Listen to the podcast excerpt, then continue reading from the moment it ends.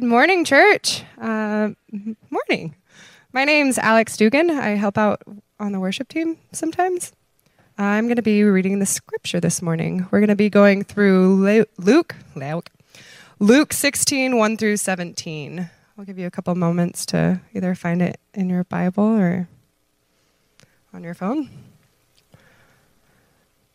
I got to be honest, when I started, when I read through this the first time, I was like, oh, I feel really bad for the person preaching on this this morning. I'm so confused.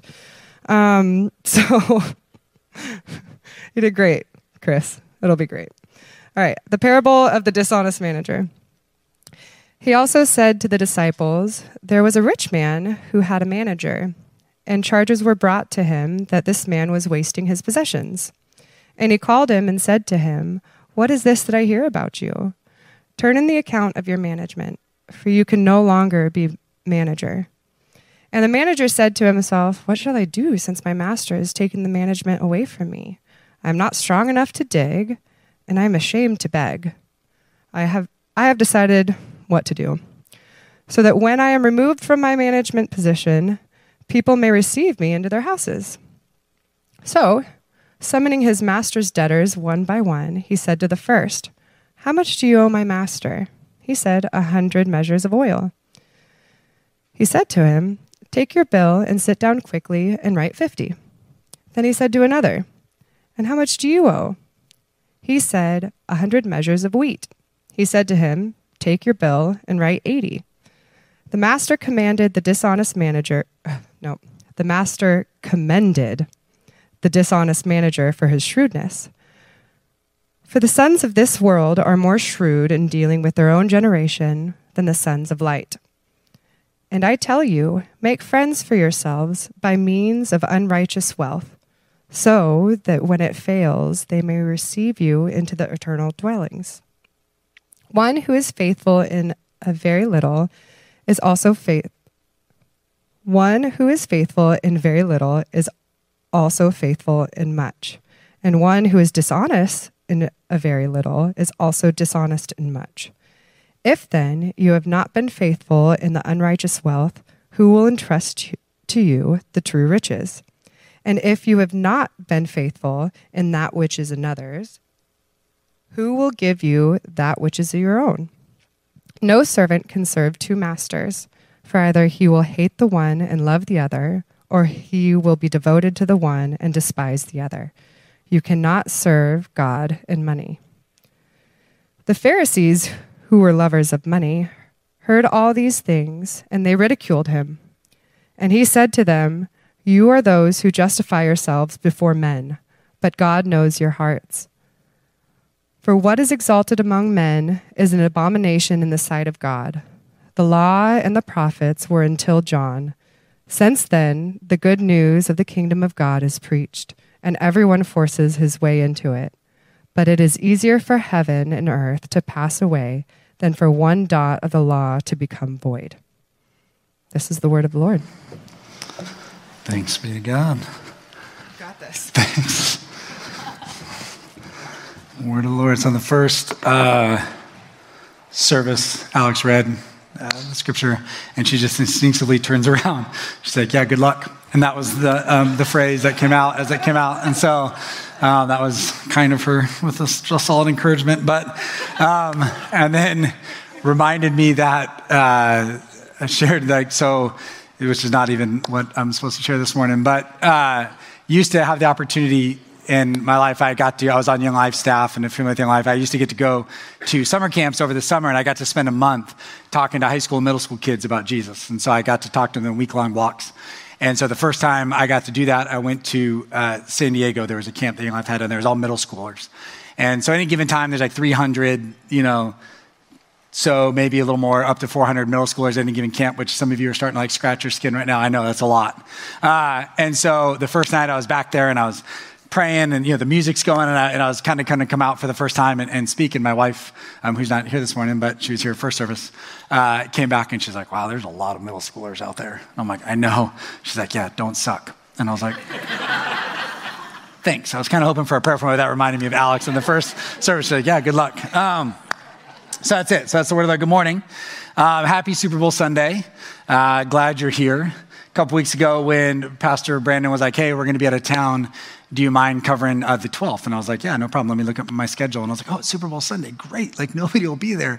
And then you all showed up. So that was, I was hoping to not have this many people here. But, uh, you know, for those who are here, thank you. Glad you're here. And the rest who are all at home making guacamole and smoking meats uh, for this afternoon, you know, they're doing what they're doing. But I'm glad you're here.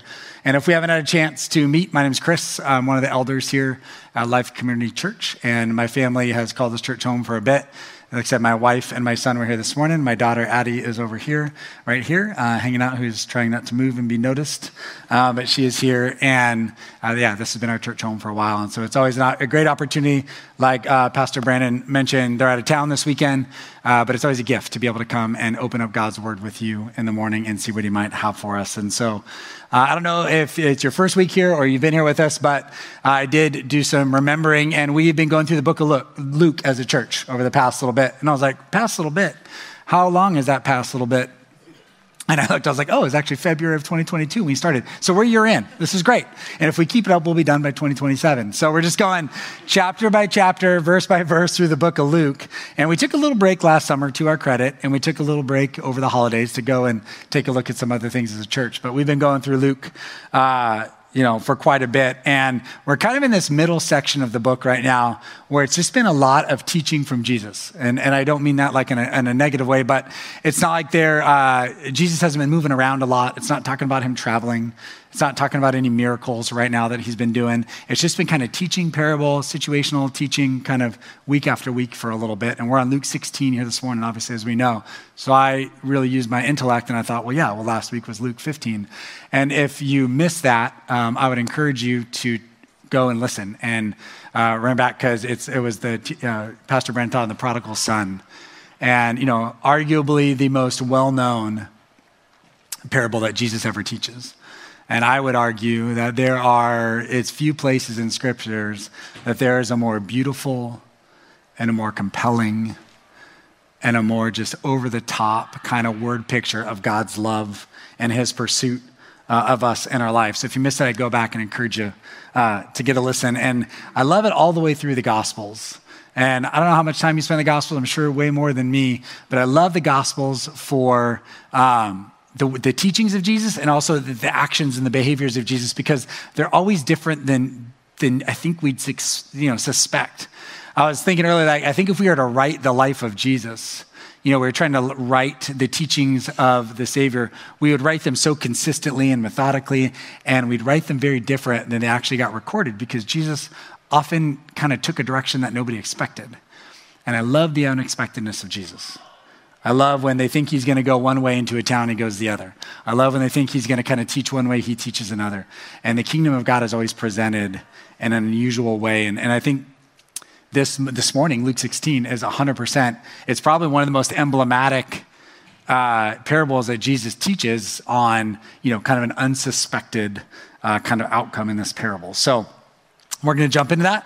Uh, but before we do, just and grab you, I know you just went through the scripture, so keep your Bible close. We're going to jump into there. But before we do, would you uh, open in a word of prayer with me this morning as we go into God's word?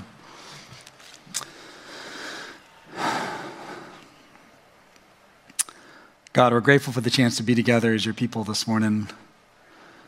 There's something that happens when we get together as the church, when we sing, when we open up your word, that you speak to us, and you speak to us in different ways with each part uh, of when we gather.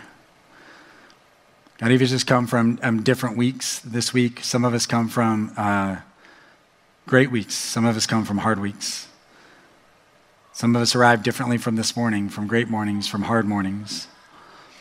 And we know that you promise that every time we open up your word, it speaks to us, that it speaks to our heart.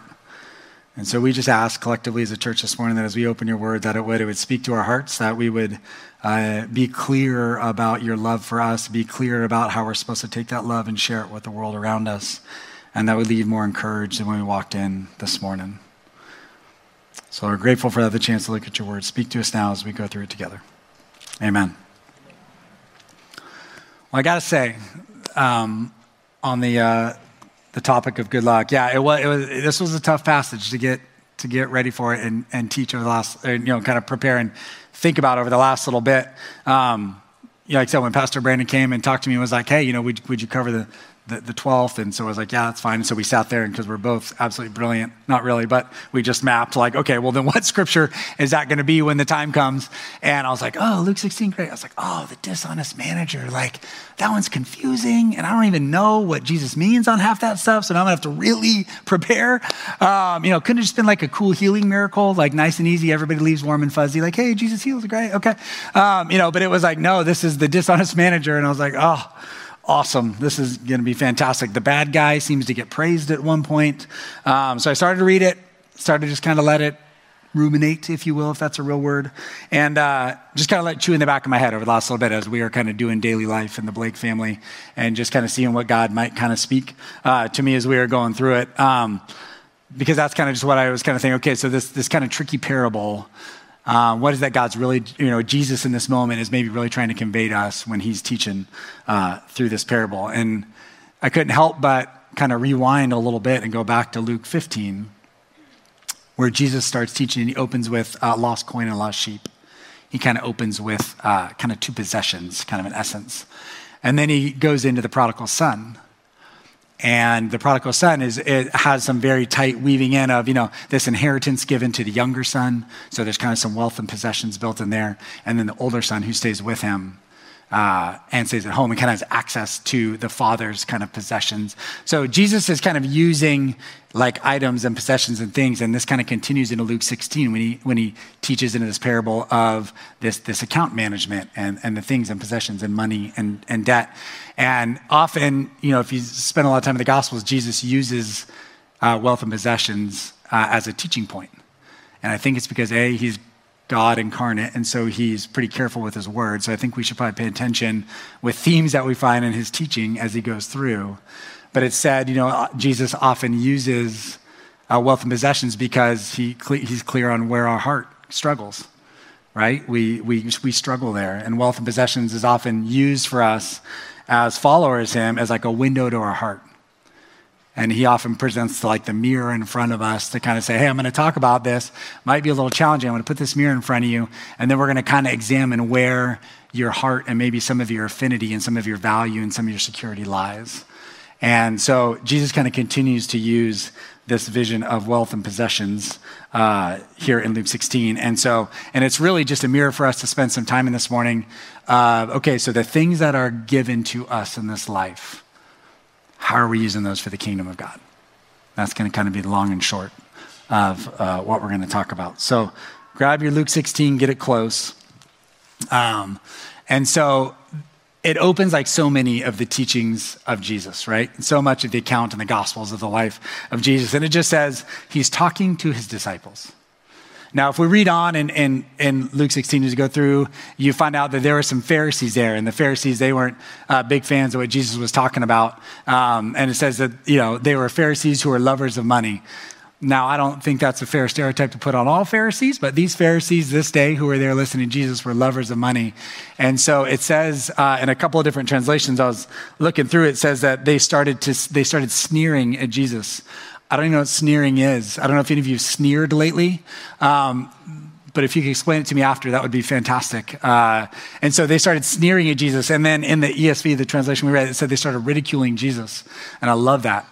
You know, it's like, hey, you know, it's like you can almost visualize them like talking to each other like, you know, we're hearing things about this guy and he keeps healing people. Like, that's kind of cool. Um, every time he teaches, we have no idea what he's talking about because it's kind of next level, like stuff he's talking about. Yeah, let's ridicule that guy. Like, that's a great idea. That's a terrible idea.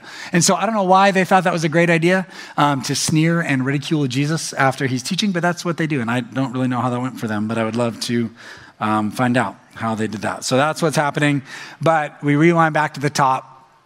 And so there's probably the disciples, and it's fairly a loose term at this point. So I'm not sure if it's just the twelve, if there's additional people there. Obviously, there's some other ears in the room with the Pharisees. Um, but I always like to kind of, anytime I kind of enter into a day in the life of Jesus, uh, maybe it's because I'm not that smart, so I need to really have it be a very vivid visual thing. I like to bring it to life in my head the very best I can. And so I don't know what you see in this moment when you picture, you know, Jesus teaching right now.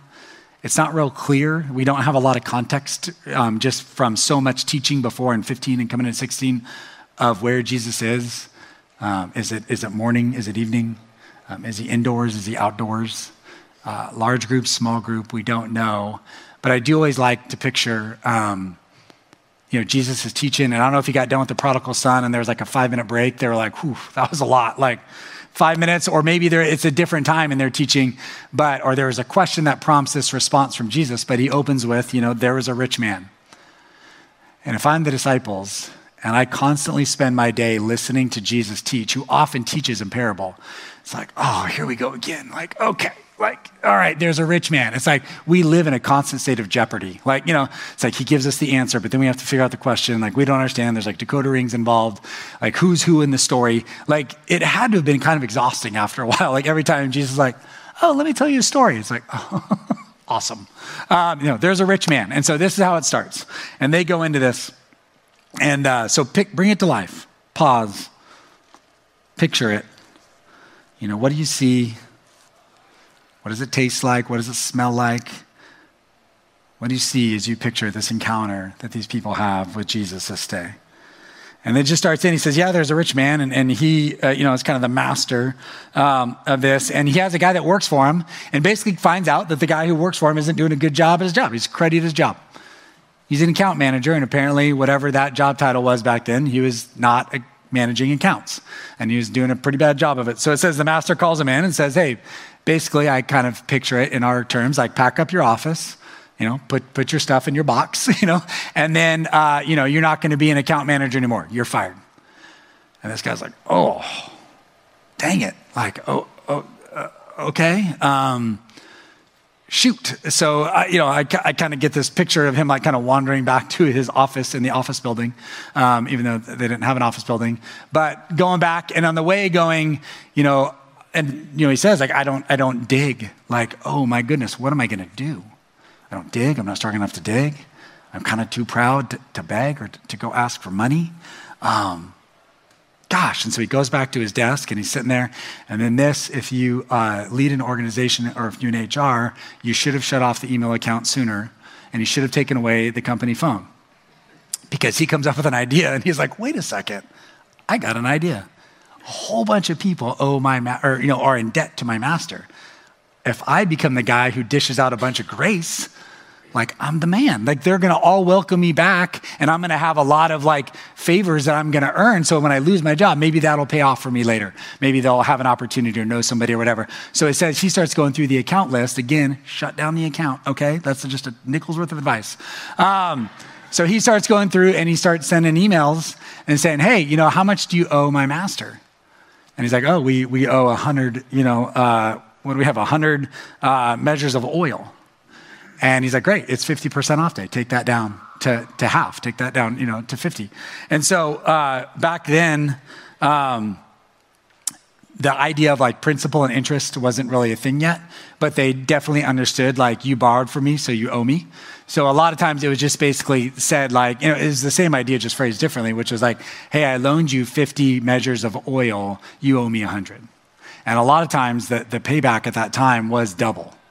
And so it was a pretty hefty thing to have to go borrow. So when he's dishing out this type of, you know, fifty percent off, like that's huge, right? This is getting them way caught up. So then he, you know, goes after the next person, like, how much do you owe? And he's like, one hundred measures of wheat. Apparently they only lent in a, measures of one hundred. So um, so they do that. It says, well, take your bill. It's twenty percent off day. You know, why don't you uh, go to eighty? Right? And so this is going on. And it says he just lines, lines them up one by one and goes through and offers uh these discounts. And so if you're the disciples, right, and you're listening to this at this moment in a very structured society like it was back then, um, and you're listening to this parable, you're like, oh, this is great. Like this guy's already fired. Like, and now he's actually writing off debt that's not his to write off. He's giving away more of the master's money. Like, so he's like extra fired.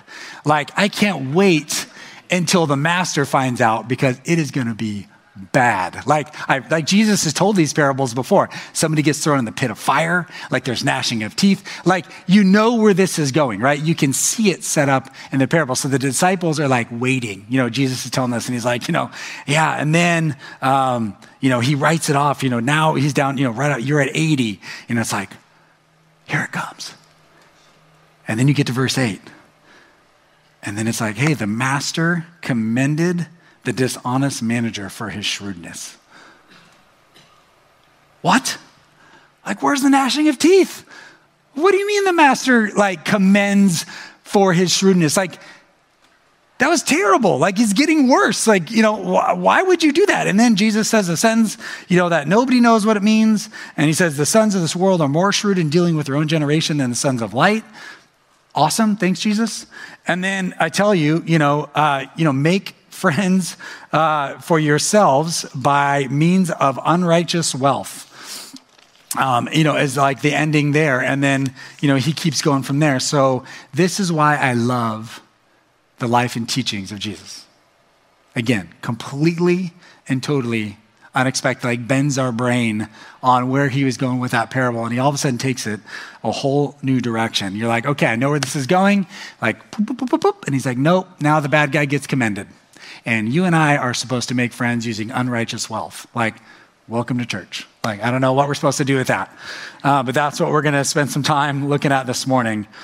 And I just love, again, Jesus takes simple word pictures to really present these big kingdom truths. And this particular parable is tricky. Like, it's always hard. Like, you go into um, a passage of scripture, right? Like, we just read that parable this morning, and each of us heard that in a different way. Something stood out to you that was probably different than when I read through it, and it stood out to me, right? God kind of speaks to us all differently when we work through scripture. So it's always kind of hard when you're coming up to share, because you're like, well, I don't know. Like, I'm just going to share about what spoke to me, and maybe it didn't speak to anybody else in the room. So it's going to be, you know, completely void. Uh, but there's a couple of different ways this parable could absolutely be approached. Um, it's definitely one of the more challenging parables because it is kind of confusing. Um, it's tough to understand. And actually in kind of the church, it's been one of the, some of the more divisive ones is how it's been presented from the pulpit. And we don't have time to go uh, into that, but it's been probably one of the more divisive Uh, parables that has been taught. And so um, I'm definitely leaning on lots of people who are a lot smarter than me and those who have walked before us in the church uh, to put together some thoughts this morning. They're not uh, all uh, a la Chris, but I just kind of try to let this parable and Jesus' teaching and this passage of scripture just kind of wash over me for the preparation time. And just, again, I'm not that bright, so just not overcomplicating it, keeping it simple. And kind of two things kind of kept occurring as I was working through the scripture, which is I kind of saw it in two parts. I kind of saw verses one through seven, which were kind of the, the setup. You know, it's the guy gets fired, then he calls in all the debtors. Like, that was kind of one section for me. And the word that kind of kept popping up for me there is God. And we're going to, we'll talk about that. And then there's a second section, which is kind of verses eight, nine, and then it kind of continues, but we're going to kind of camp on eight and nine because those are kind of a little bit of the tricky part of this passage.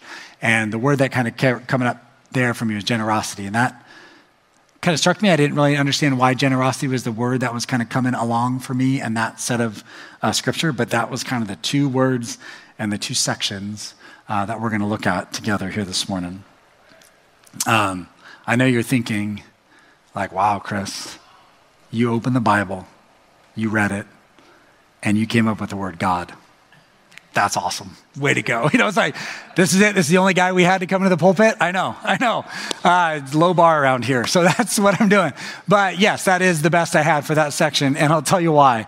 Um, and I hope it uh, uh, speaks a little bigger than just that. But uh, I think it's because there's, you know, there's lots of parts to this parable, but kind of the, the overarching kind of theme seems to be, it's just a, it's just a really simple truth that Jesus invites us into, which is what we have is not ours.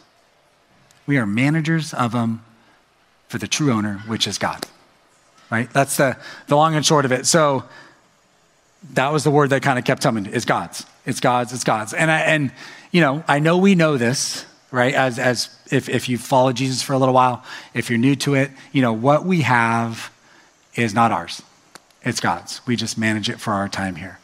Super easy sentence to say from a microphone in front of a church. really hard to live out in everyday life, right? Let's be honest. Okay, I can stand up here and say, yeah, and you're like, yeah, that's right, it's all God's. Eh, sure.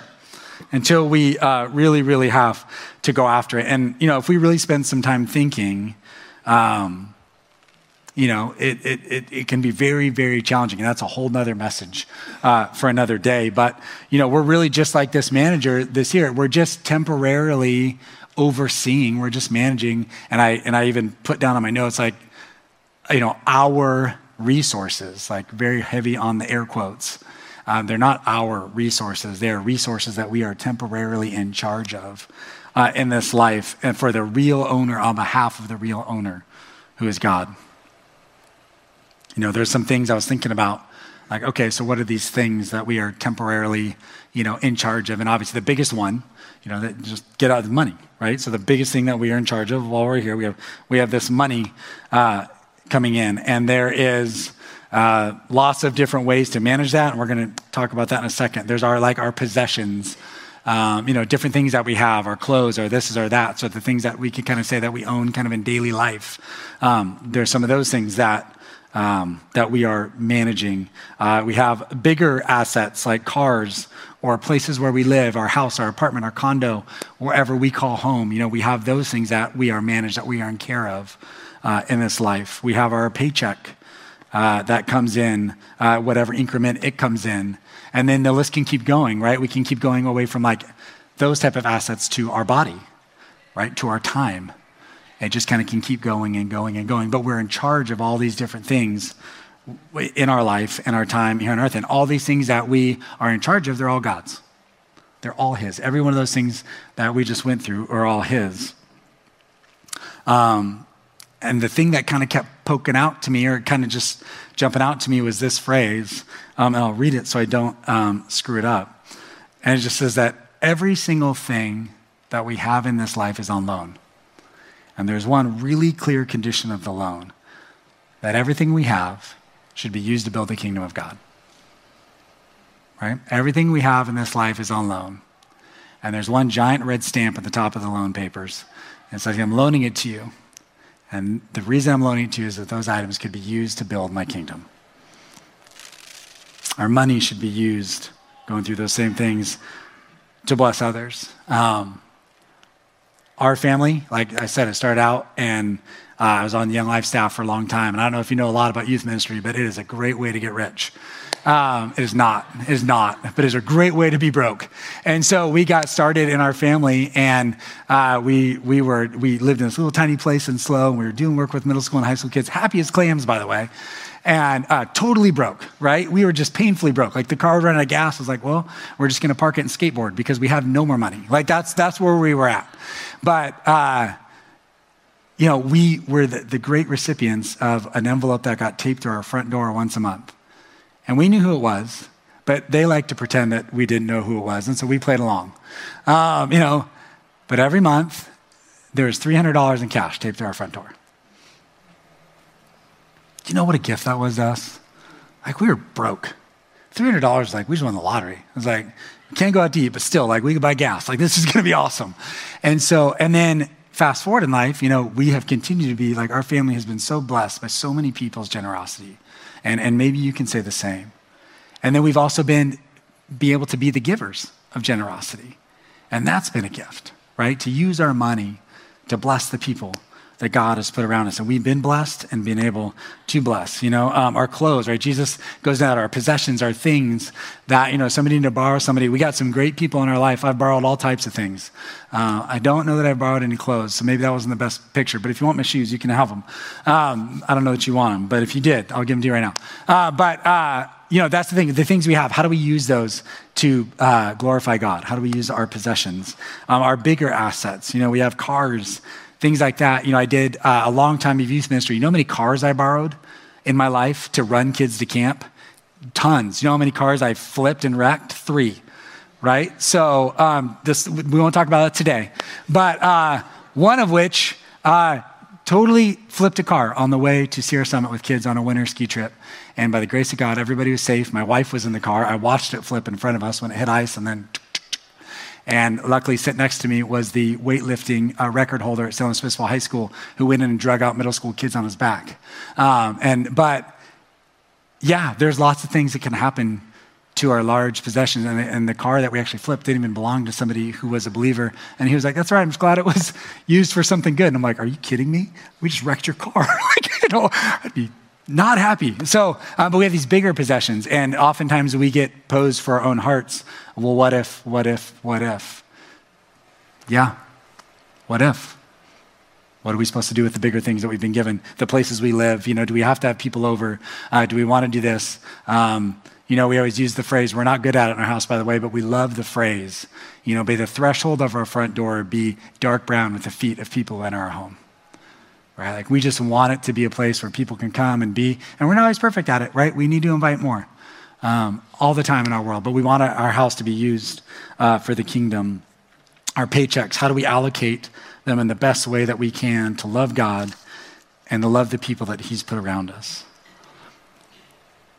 Really easy to say, really hard to wrestle with in daily life in order to make sure that we're really clear on that these things are God's and not ours. And but this kind of deeper truth, this thing that we have to wrestle with, really sets the foundation for this, this whole parable and like going forward in the parable. And we're going to kind of talk through, you know, we're just managers, because how we view, I think, or how we engage resources or money or whatever you want to kind of call that, I think dictates our hearts in a lot of different situations on where is our trust. Is it in the things? Is it in the people? Or is it in God himself? And that kind of sets up the second part of this, uh, where generosity is a word that keeps coming up for me. Um, so I was kind of preparing, and this will make no sense to you, but so far I'm I'm very linear in my message in my own head. Uh, you might not be feeling it, but I'm, I'm there. I'm really on point. And then, uh, but then you get to, to, and I want to talk about God, you know, that it's all his, and then generosity. So if it's all God's, how to be wildly generous with what he's given us. And we're going to, we're going to go there. But in the meantime, I got verses eight and nine in the middle. And I'm like, you can't go through this parable and not deal with eight and nine, because they're, they're the confusing part of this whole, whole enchilada, right? And so we're going to kind of sidestep here. We're going to tackle eight and nine, and then we're going to get back in my perfectly linear message in my own head. It's going to be awesome. So uh, we go back to eight and nine, right? So uh, the, the manager, you know, the, the master finds out, right? That ob- he's gotten a tip that obviously this guy has been writing off debt on, on his behalf. And so I picture the conversation going like this, like, hey, we need to, you know, the master calls him back into his office and was like, hey, by the way, you're still fired. And actually, you're extra fired now, because now you've just been giving away all my money. Like, but I got to say, from one guy to another, like, well done. Like, that was sharp. Like, you figured out in a very small window how to manage this situation. Very savvy of you to figure out how to set yourself up to exit this place. And now I have shut off your email account, and give me your company phone, and please leave, right? So it, it, it, it still got fired, but in there, the master recognizes the shrewdness of this guy and the savviness of his quick decision-making. And then so the next sentence goes on, and, you know, And it says, you know, for the sons of this world are more shrewd in dealing with their own generation than the sons of light. And when Pastor Brandon teaches a lot, he talks about spark notes um, that are like the condensed version of the longer version of whatever book you're reading. So this is kind of spark notes, the best I understand it, is uh, Jesus is saying, be savvy like this guy. Use our street smarts as believers, because often people of the world use their savviness and use their street smarts more than people in the kingdom do. But don't do it like the manager. Don't do it for things that are that are untrustworthy. Do it for things that are holy. Do it for things that build the kingdom. You know, use what you have, use what you have into to be smart and to do that. And not to go, and, and it's it's wild to see sometimes when we, you know, when we get the chance to do that, what God can bring from us using our savviness. And then it goes on and he says, and I tell you to, you know, to make friends for yourselves by means of unrighteous wealth. That sounds horrible. I don't even know what that means, but I'm pretty sure that sounds like going to Vegas. And I'm like, that's not okay. Like, I don't know what unrighteous wealth is, but that's what it sounds like. But I did read through, and I and I found a really simple trick to bring some clarity is insert worldly where it says unrighteous. So when I read through it, and I tell you, make friends for yourself by means of worldly wealth, so that when it fails, they may receive you into the eternal dwelling. So the long and short of it, use our worldly wealth to build eternal relationships. Right? That, that I can understand that. And I think that's what Jesus is saying here, is use the things that we've been given to build friendships here that have eternal reward and, you know, lastingness in those relationships. It's all God's anyway, right? So we're going to take those, and we're going to take the things that we have, and we're going to pour those into the people around us. So we're building friendships, we're building relationships with this worldly money that's going to expire anyway. We're all going home at some point. So use what we have now to pour into the people around us so that we can build these eternal relationships uh, here on earth. So that was my sidebar, right? So now we're coming back into my, my perfectly linear message, back to generosity, which lands right in verses eight and nine um, anyway.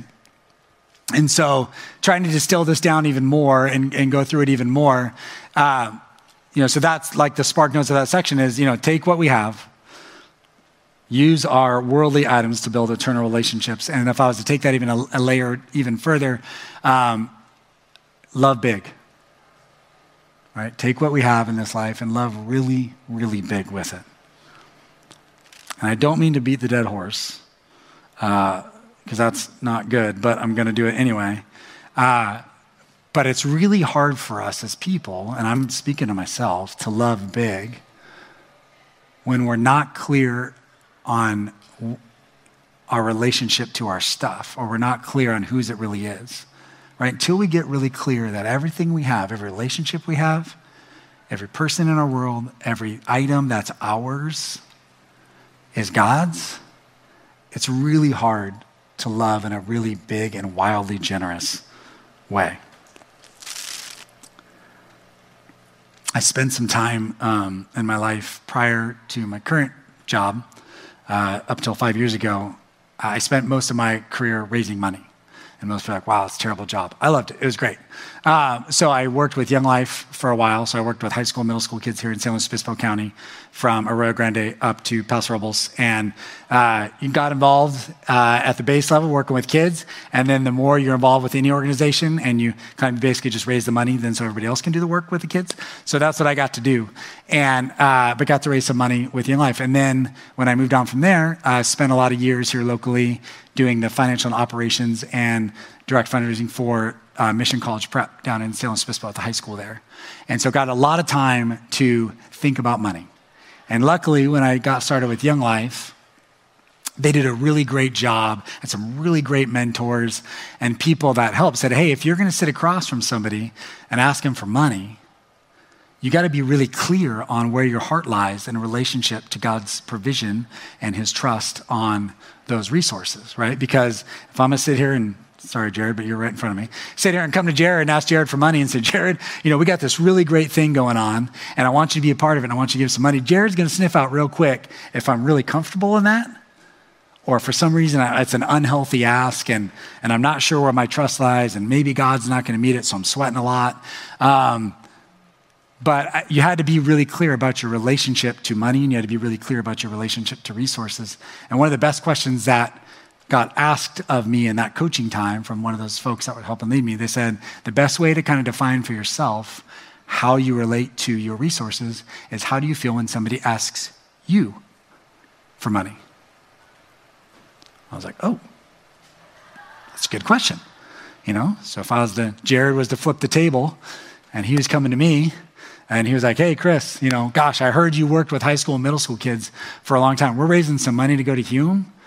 Feel like with your history and obviously care for high school and middle school kids, gosh, you know, would you consider chipping in to help us go to Hume, you know, and bring these kids there? And if I all of a sudden kind of tense up a little bit, I'm like, Jared's a jerk. You know, why would he come and ask me, uh, you know, about giving money? Like, doesn't he know we don't talk about money in this culture and society? Like, why would he do that? And if I if I have this reaction, um, you know, later on in this parable, Jesus speaks of two masters, right? There's there's God and there's money. And if we have this reaction, this tensing effect, uh, we might need to do some work to, in our heart to figure out where our trust still lies. Is it lying with money? Um, or is it lying with God? But then the flip side, Jared comes to me and he's like, hey, Chris, you know, we're doing this thing. We're going to Hume. You know, would you be a part of it financially? Would you give some money to it? And if my reaction is, oh man, hey, Jared, thank you. you know, I got to go home and talk to my wife, see if we can do something about it. But you're right. We do love high school, middle school kids. And I'm not sure if we can do it right now, but if we can, man, what a gift for us, because we know that when those kids are up there at Hume this summer, that we got to be a part of that. Like, we got to help send them there, and that they're going to hear from God when they're there. Like, is that my reaction? Well, then, then maybe I have made my peace with the fact that what I have is God's, and uh, that I'm not serving the other master, right? That, that I could give that to God. And there's times we can give, and there's times we can't, and those are fair, but it's all about what our heart reacts to, right? And what our heart says. It's not about actually if, if we give, it's just how, what's our disposition when asked or invited into something. And I think that's the call for us, um, you know, as the church. I think that's the call for us as followers of Jesus, that we would be known by our love, right? We say that all the time here at Life Community Church. So we want to be a church known by our love, but that that love would be full of wild, radical, unexplainable generosity that builds eternal relationships here on earth. That being known by our love would be filled with wild, radical, unexplainable generosity that builds eternal relationships here on earth. In my years of fundraising, I sat across the table or next to or on a park bench or on a bar stool, or wherever it was that that conversation was going to take place. I got the chance to sit with a lot of people and make an invitation to them. And I always really felt like it was just a, it was a pretty easy invitation to make. It was, hey, I'm here today because you have particular resources that I think would really fuel something God's doing over here. And all I'm going to do is introduce you guys. And if it's a great introduction, awesome, because I think it would put fuel on the fire and, and things would continue to happen for God. But if not, it's okay. And that's your yes or no to make, but I'm I'm just here to make the, the introduction. And so I got to do that with a lot of different folks. And I'll tell you what, like a lot of people right now, you're like, oh, I'm sweating. Like, that would be terrible. Um, it was, and it took some work, but it was really cool because I just got to talk to a lot of people about what was really important to them.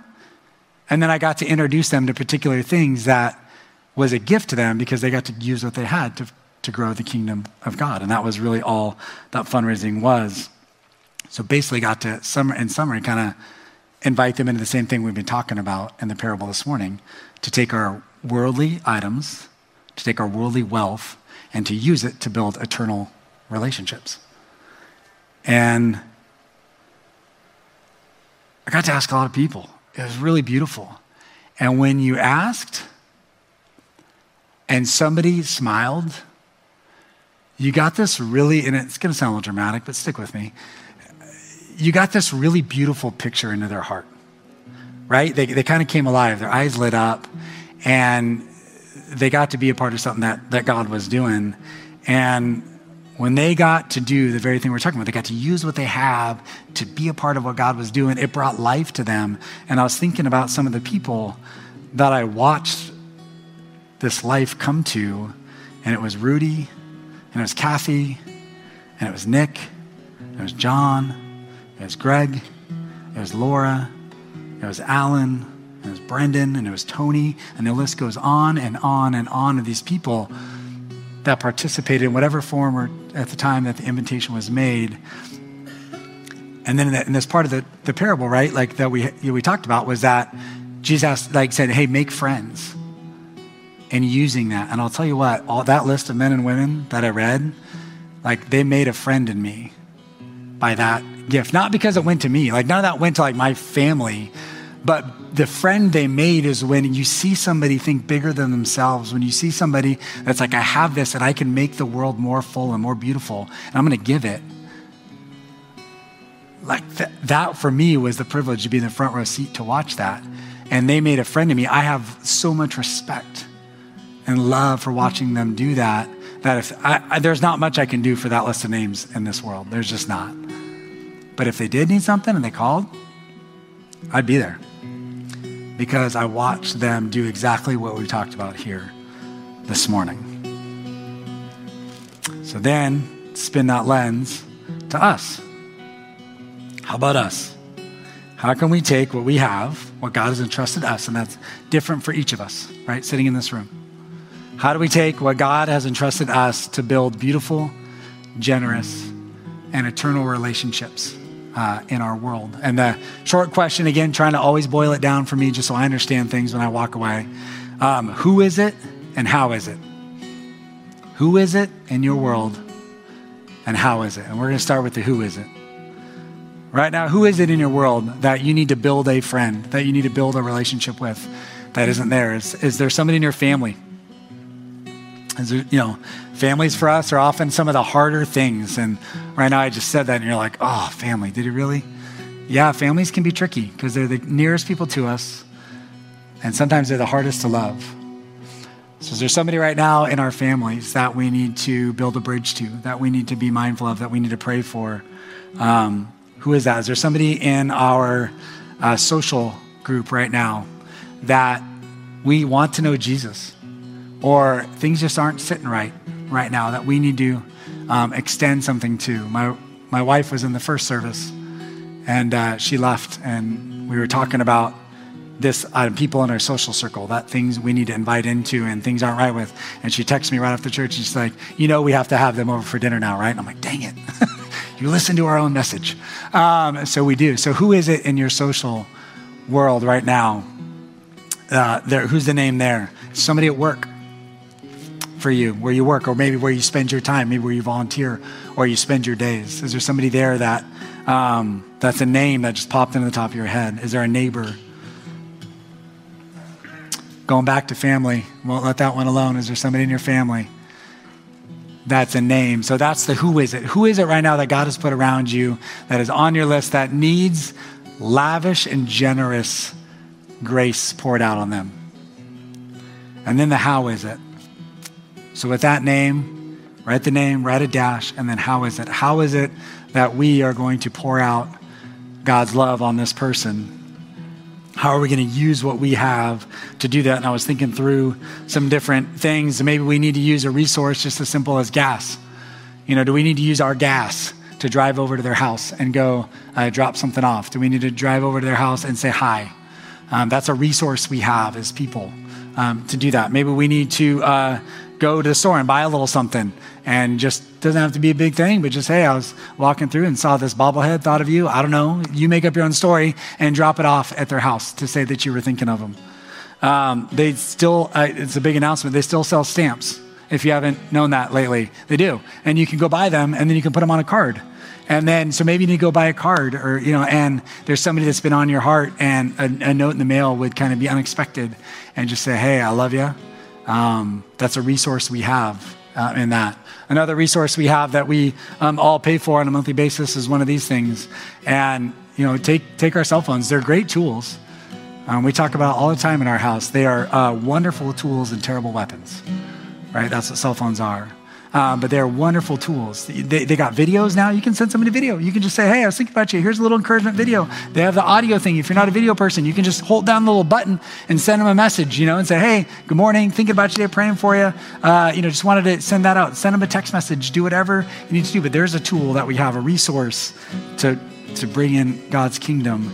Um, you know, we have, again, those bigger assets. We have our homes, things like that, where we live. You know, does somebody need to come over for dinner? Do we need to spend time with them? Is it a cup of coffee? Is it dessert? Um, there's so many different things. And like I said, each of these is different for each one of us here. So who is it and how is it? And as we take communion, uh, I'd encourage you, when we pause, to either write it down or mentally write it down. And as we engage in this week and maybe leave here today, you know, just like the shrewd manager. But again, we're going to use our savviness for the kingdom and not for negative things. Just like the shrewd manager, line up these people in our lives one by one. And like the manager did, he extended great grace and love to those folks uh, in a certain way. But we're going to do the same. We're going to line up these people one by one in our life, and then we're going to give generously because it's all God's. And we're just going to pour that generosity out on them to earn friends that have eternal reward.